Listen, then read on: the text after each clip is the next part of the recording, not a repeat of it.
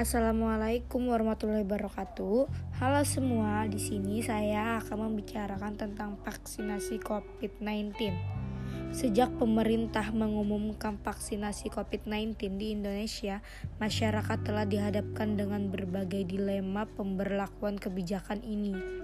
Melihat aktivitas masyarakat di sosial media, masih ditemukan seruan kelompok yang menolak vaksin COVID-19 tetapi berdasarkan tingkat pendidikan dan persepsi terhadap vaksin COVID-19 disebutkan mayoritas masyarakat Indonesia yang berpendidikan tinggi menganggap vaksin COVID-19 penting baik untuk diri sendiri maupun keluarga.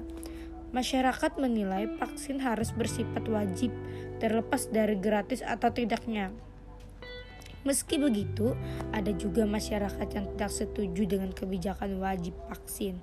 Sepertinya mayoritas masyarakat masih percaya dengan teori konspirasi elit global yang menyatakan bahwa vaksin COVID-19 dibuat demi keuntungan korporasi farmasi ataupun untuk memasukkan microchip dalam tubuh manusia.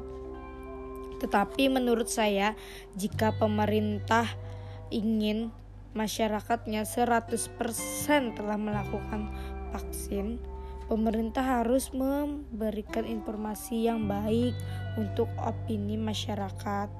Kenapa begitu?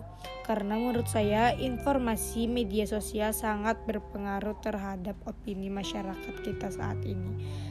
Sekian dari saya. Wassalamualaikum warahmatullahi wabarakatuh.